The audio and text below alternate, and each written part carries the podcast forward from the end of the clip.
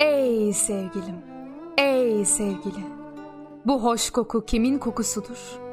Bu koku güzelliğiyle dünyayı süsleyen, güzelleştiren, cana canlar katan sevgilinin kokusudur. Bu koku her şeyi dirilten ilkbaharın, o aşk bahçesinin, o gül fidanının kokusudur. Ey bana mahrem olan, yeryüzünde bize ay olan, ey gece yarısında bize seher kesilen, tehlike anında siperimiz. Canım da ne de güzel akıp durmadasın. Derdime ne de güzel derman olmadasın. Benim incilerle dolu denizim. Sen olmayınca bana dünya da ahirette zindandır. Sen benden ayrıldığın zaman abi hayat bile içsem beni diriltmez. Hem yol kesensin hem kılavuz. Hem aysın hem müşteri. Hem bu yandansın hem o yandan.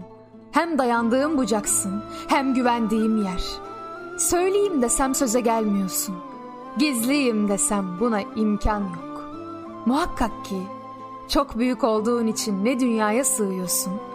Yokluğun güzelliğinden, kemalinden, olgunluğundan, lütfundan ötürü. Ta seher vaktine kadar kendime gelemedim. Yokluğun lal madenine benzeyen renginden adeta ipekler, atlaslar giydim. Sen geldin, yağmur yağdı içime. Bahar geldi, sen geldin, yıllar yılı beklediğim yar geldi. Canım da o denizde bulunan bir balıktır.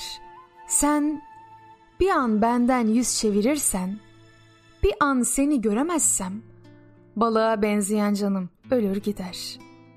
Balıklar sudan dışarıda kalınca bir an bile yaşayamazlar. Ölür giderler. Aşıklar da sevgililerinin ayrılığına sabredemezler.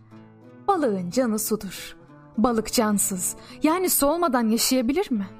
Bir insan da cana sabredemezse, canın canına nasıl sabredebilir? Ondan özür diliyorum da, diyorum ki, ben susuyorum. Sana sırlarımı benim uyanık gönlüm söylesin.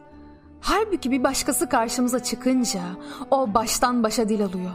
Benim sırlarımı da, kendi sırlarını da söylüyor.